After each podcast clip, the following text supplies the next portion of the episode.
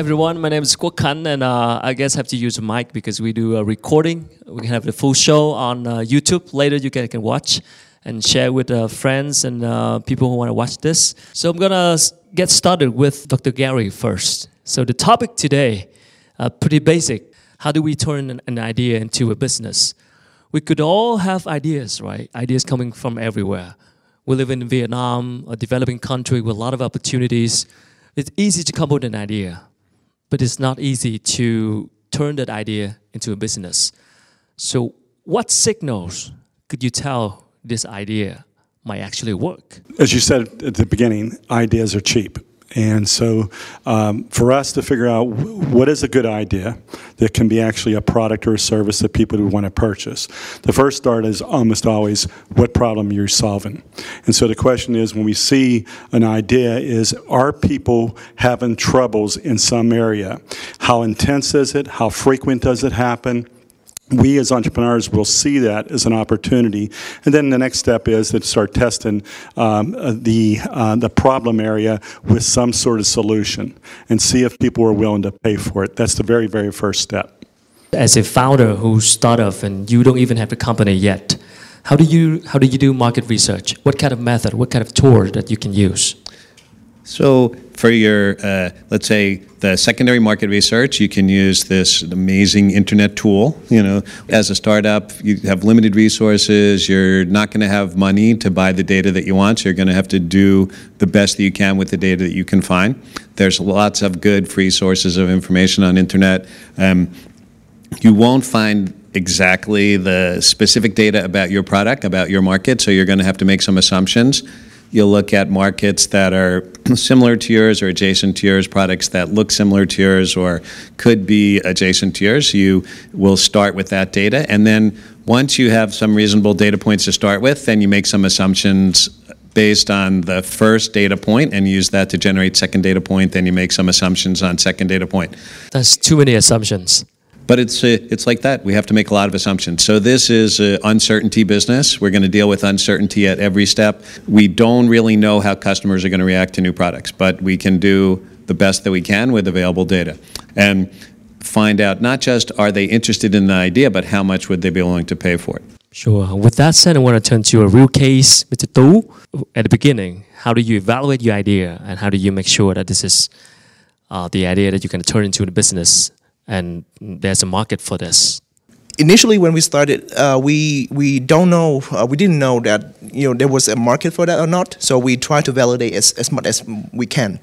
As as uh, Gary and Douglas says we started with secondary data research. We got all the data from uh, from the internet and also talking to industry experts who have some spec- specific insights into the mar- into that market and to into the needs and demands of the manufacturers and also to the consumers and then uh, based on that we work on you know uh, a kind of the model of the other business you know some sort of the basic solution and then we get to talk to you know many uh, manufacturers and I got the privilege to talk to you know nearly 100 uh, manufacturers here in Vietnam and also in Indonesia and into in Korea. And then from that from the feedback we know that okay there's there's a real real need. There's something that happening out there that is not satisfying for both the manufacturers and the consumers. So we develop the prototype and then we go out and talk to the also to the consumers. We survey about 400 consumers in Ho Chi Minh City uh, from many different backgrounds it's, it's a very long process of, uh, of validating the business but eventually we got, we got the, the results we understand that you know what is the specific problems and so actually on that journey, we make a lot of modification, we make a lot of adjustment to our assumptions. We need to make a lot of assumptions, but one of the more important thing about making assumptions is that you need to keep track of your assumptions. Interesting, keeping track of ass- assumption. Yeah, if I can ask- add, yeah. um, we keep using the word assumptions. This is what makes this business very, very difficult to be in. This is not for the faint at heart. Uh, we have assumptions. We try to turn it into facts. He talked about having 100 personal interviews.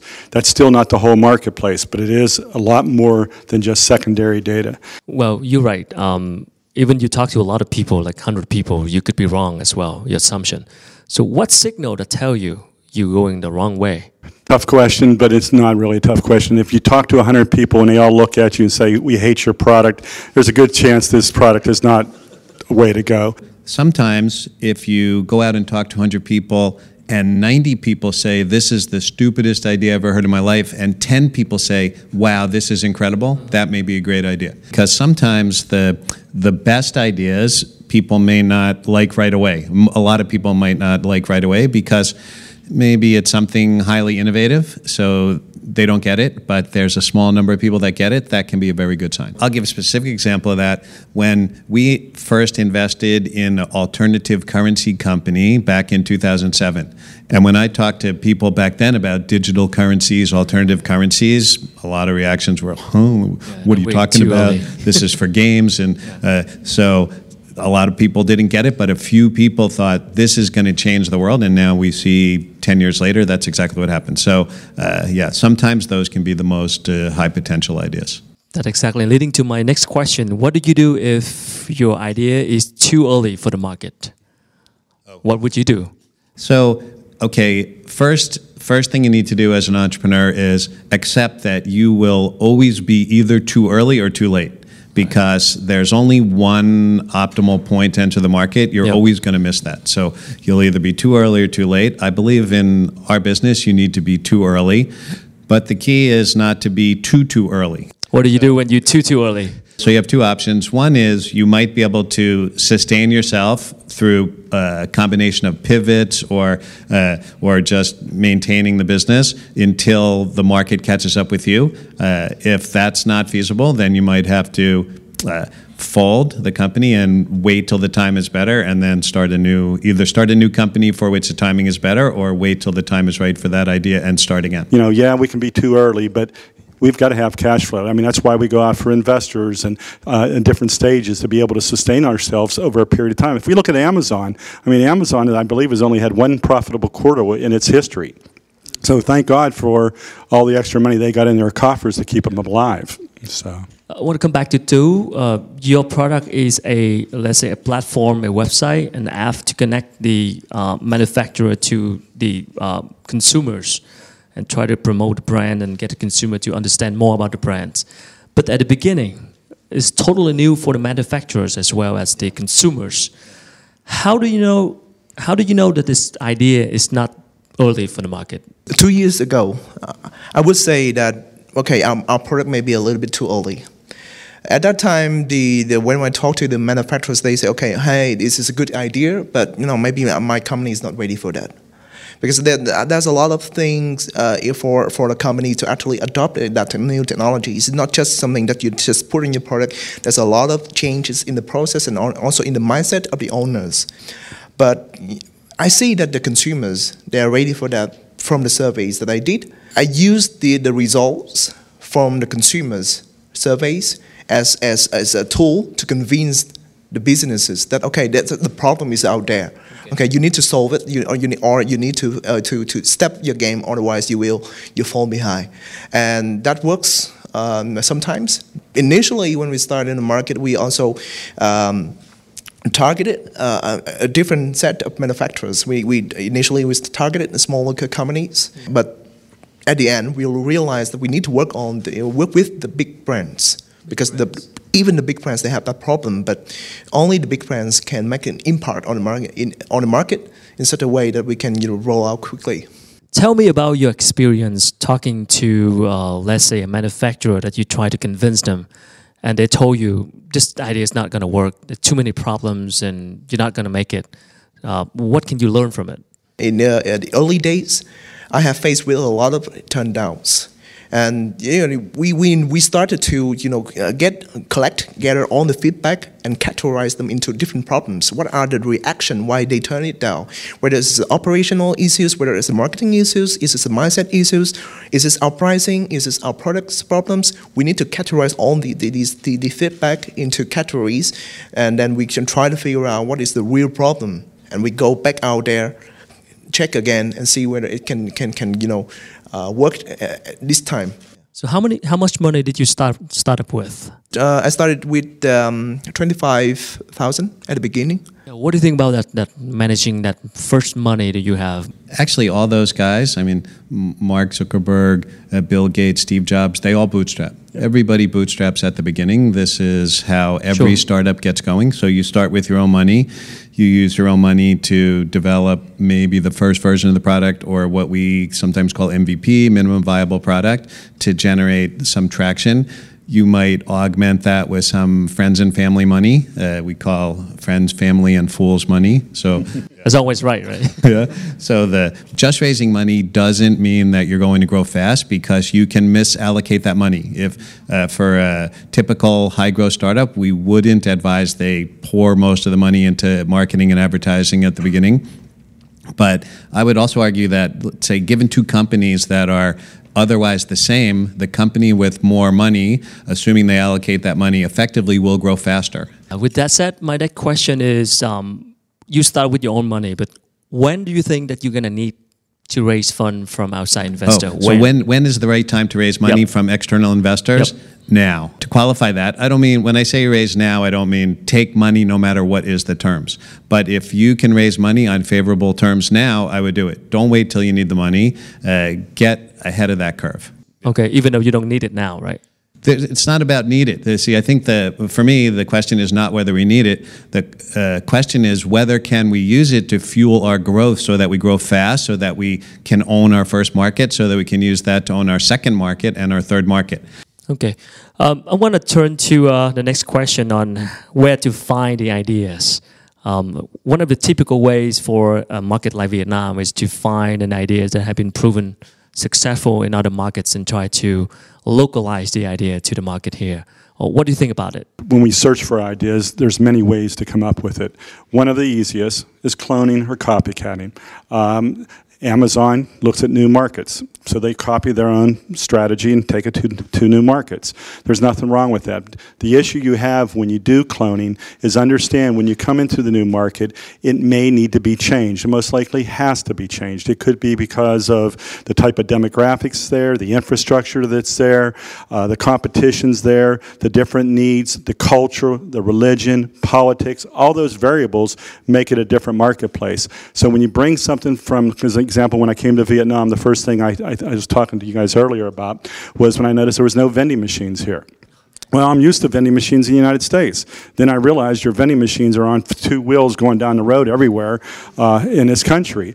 So, in a sense, that might be too early to bring in vending machines, but at some point that market may change. So, you know, for me, when you look at companies, Walmart, uh, uh, Apple, all these companies are basically cloning themselves into different marketplaces. Douglas, um, I mean, it's not easy to come up with a totally new idea, unique idea. You know, tons of ideas everywhere. But uh, how do you create like startup with a niche market where you have enough competition but not too many competitions like red ocean? Yeah, that's a good question. I would I would distinguish there between uh, a, a totally new idea and an innovation. I think uh, innovation is very important for a successful startup, but that's not the same as having a totally new idea. Example Facebook, they're not the first social network, but they were one of the first social networks to associate your real identity with your online identity, with which MySpace and Friendster did not do. So I would call that an innovation within an existing product category.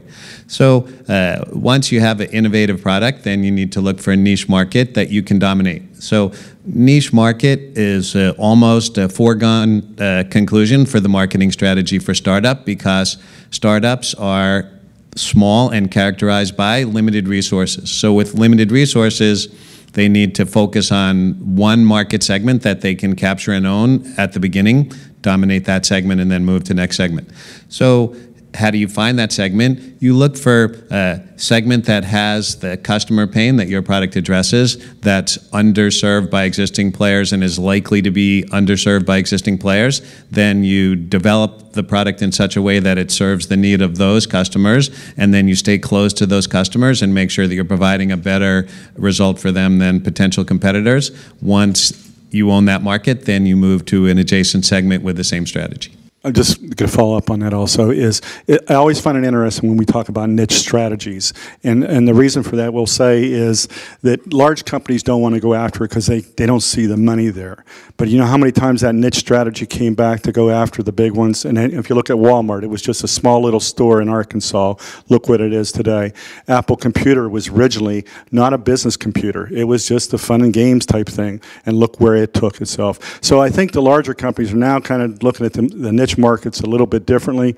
Um, the other thing I think that's kind of changed in the marketplace, this is for young people. Um, I always say get to know some techies. Um, the R&D for a lot of companies today is like Apple has more money than the U.S. government in reserves, and it turns around and buys small ideas and small startups, and that's a lot of what their R&D is, and that's in the niche markets, and that's kind of just another avenue for us to think about for our young people. When you um, have an idea and you try to talk to people about your ideas, how do you deal with the risk of being stolen or any big company could steal your ideas and you know take away from it? It's impossible for somebody to steal your idea because you don't own your idea. Nobody can own an idea. Ideas belong to everybody. If uh, you want somebody to be able to steal your idea, you need to convert it into intellectual property. Intellectual property is an idea instantiated in property. Property is something that people can steal. So, intellectual property is uh, a patent, a trademark, a copyright, or a trade secret. So, if you have an idea that you believe is so valuable that you would be uh, upset if somebody stole it, convert it to intellectual property, and then you can uh, punish them when they steal it. It's been three years since you got it started uh, for now, right? Uh, actually, the the official uh, start is it's actually in 2016 when Okay. we you know I, I gathered the team and then uh, I you know uh, registered the business and OnStar. Mm-hmm. Uh, so it's been two years. So you get it started for two years. Yeah. For now, do you fear that? I mean, the manufacturer they could take away that idea and do it themselves. Uh, it's, a, it's a very interesting question because many manu- manufacturers they answer, on, on, already told me that okay why, why should I buy from you why why don't why why don't I just just do it myself but all the the learning curve in terms of technical uh, technologies and on the you know the capability uh, for a manufacturer to develop a whole uh, technological solution for themselves is is quite a lot for them. It's a it's actually a divergence from their core business, and they should have used something uh, outside, and then you really help them with their uh, core business and de- focus on developing it rather than you know trying to save some money by developing something that they it can eventually take them a lot of money and take them a lot of effort. I want to turn to Douglas for uh, the question on the people factor. So um, we're talking to a lot of uh, students and probably young graduates who have little working experience and managing experience, management experience as well. But if they have an idea, should they just go ahead and do, start with it, or should they get more experience and kind of wait until they get ready? What do you think about this? There's no right answer to that question uh, that I can give. Only the person can give the right answer to that question. So I would say if you uh, look inside yourself, pick the path that you most want to follow. So if you just want to start your company now, do it. Um, the, the guys we were talking about before, Mark Zuckerberg, Steve Jobs, you know, uh, they started their companies as teenagers with no experience, and they created some of the most valuable companies in the world today. Other entrepreneurs uh, work until their mid 40s and then start a company. This is what I did. I worked in a big company until my mid 40s, and then I started my own company. Don't listen to anybody who tells you what you should do about that. Listen to yourself and what you want to do. Well, I- guess I've changed my question a little bit. Is there a set of skills that you must have to be an entrepreneur that you think you are ready? I get that asked all the time in my profession is when should we do it? Now, there's advantages and disadvantages of both sides of it. When you're young, I hate to kind of say this, you're naive. Um, that's actually a good skill sometimes. When you're naive, but you're also willing to learn and get better. When you get old, life takes care of itself. We have a a tendency to get conservative. All of a sudden, I have four kids or 20 kids, and I've got bills and everything else to pay, and it's it's hard to go into a startup because of the risk uh, associated with it. When you say what skill sets you need, there's one that I always kind of have for me at least, and that is you have to be persistent um, and just keep plugging away and plugging away and, and don't give up. The other thing is in our network, what we're trying to do here, all of us right now, is establish an entrepreneurial ecosystem in Vietnam. And what that means is you, you need support from many different avenues. I mean, if you look at education, if you look at Silicon Valley, that's, that's Stanford, that's Berkeley. If you go to Boston, that's MIT. So that's one part of it. So school's important. VCs in that network, mentors. Yeah, to follow up with uh, what Dr. Gary uh, was saying about the ecosystem, you know, the connection, the mentors, the, the people who give you advices. With, you know, for a young graduate, very young, you know, 22 years old, with no connections, that's just little experience, just gonna go ahead and start his own business. Where does he find a good mentor? RMIT. That's what I was gonna say. He plugged my university. So we are actually um, uh, starting an activator, which some people may think of the word incubator. Yeah. And so what you basically have is some place housed somewhere that has access to all these different touch points that are necessary from mentors, VCs, how to pitch. We're in the process of signing an MOU with C-Hub, which is another incubator in town that has affiliations with the government and is funded by them. So we're always looking for other sources where all this is extra resources that we can have. So when students pitch, you don't want to just pitch to me, the academic. We want to have some VCs in there to help them uh, learn how to pitch.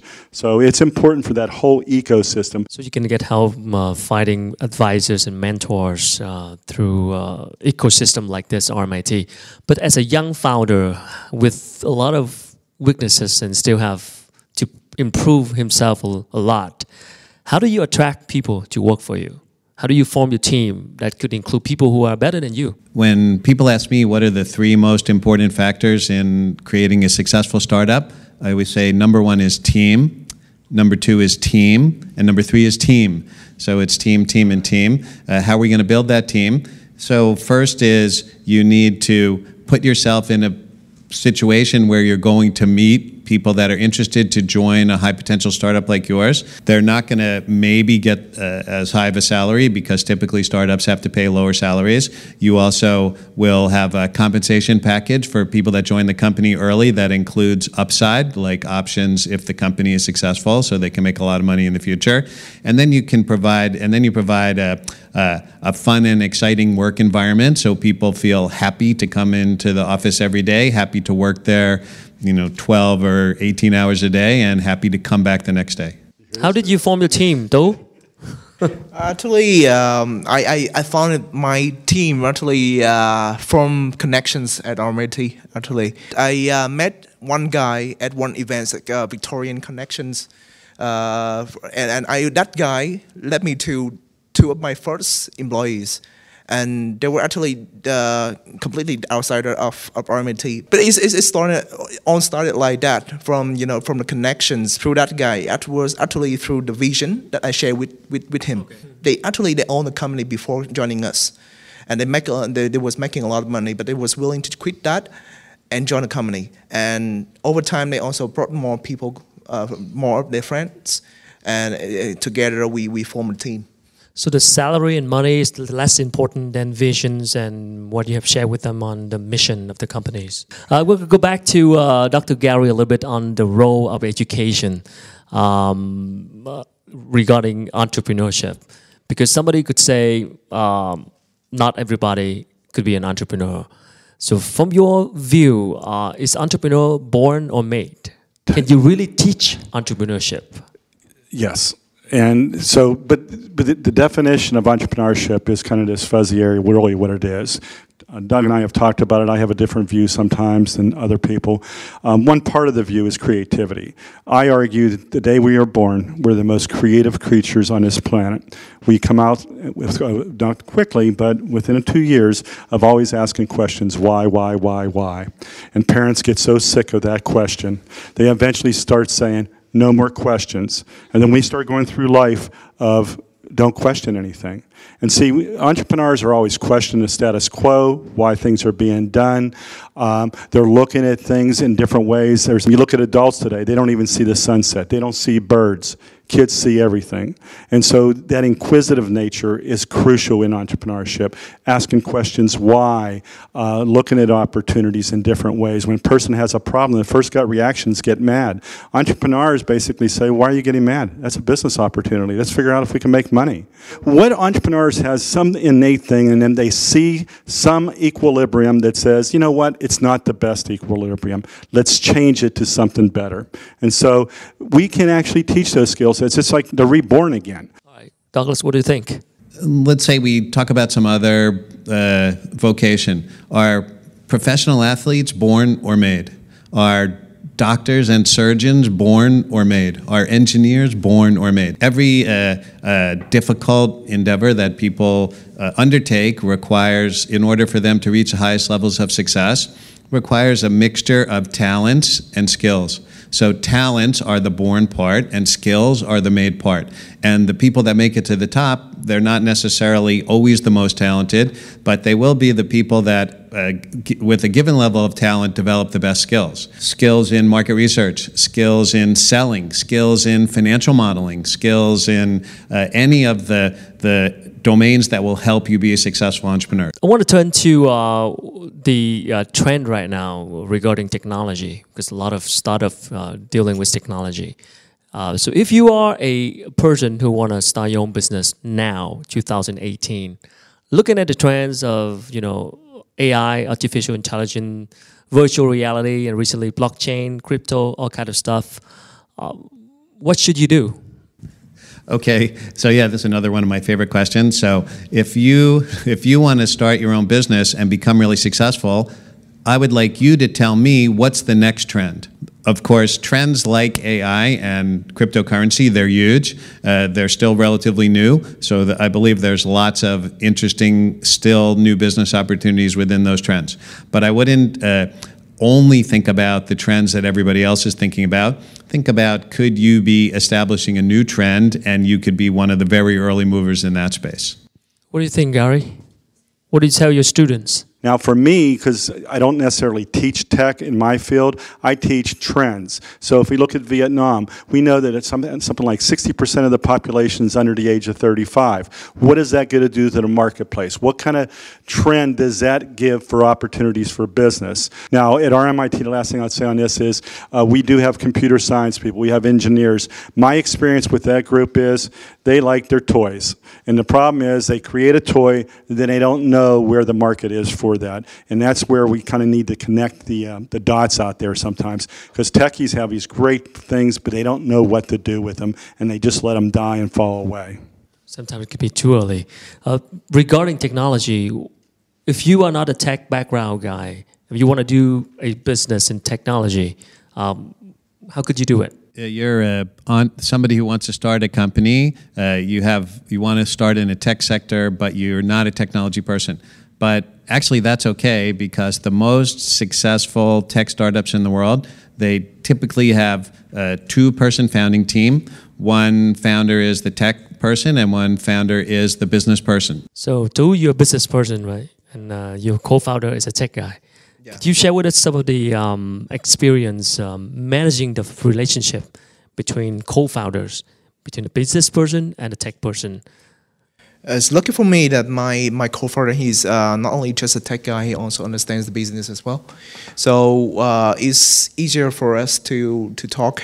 But you know, uh, usually um, as a, as a business person, you need to uh, you need to go out there. You you was you are the one who talking uh, with the, uh, the the customers. Then you bring all the feedback uh, from the customers from the market back to your team at home and convince them that okay, uh, you need to change and and for some some of my friends startups i know that you know they, they face a lot of resistance from their their tech team because they believe that the, the way they're doing is the best And You don't talk the same language. yeah, because you, you're not talking about this, uh, this, uh, the same language. Your tech team just want to, to make sure that you, they have the most beautiful uh, code in the world. They, they're not really thinking whether it, it, their, their, their, their code is actually solving a problem or not. And it's very important that at the beginning you need to make sure that uh, there's some sort of agreement between the founders that they they need to have a mechanism to reach decision. It's, it's not good if you have a team of two founders and nobody will listen to each other and you have no whatsoever mechanism to solve, resolve the, the disagreement because then you will be stuck. So uh, it's very it's very uh, common here that I have I've seen many startups that they, they, they felt like that. So to wrap it up, uh, I want to hear one biggest uh, advice you want to give it to a young graduate who want to start their own business. Gary, Always be quick to learn and listen. Douglas, what would be your most important advice? I would say think big. So think big, uh, take risk, get ready to fail, and if you succeed, you'll succeed big. How about you Tu?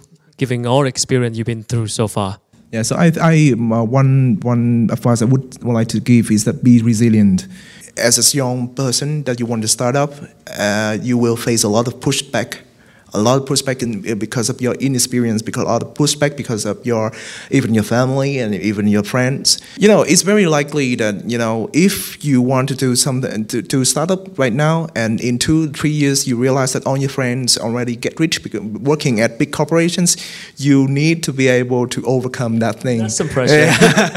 Thank you so much. So, guys, give it up to our guest today. Thank you so much.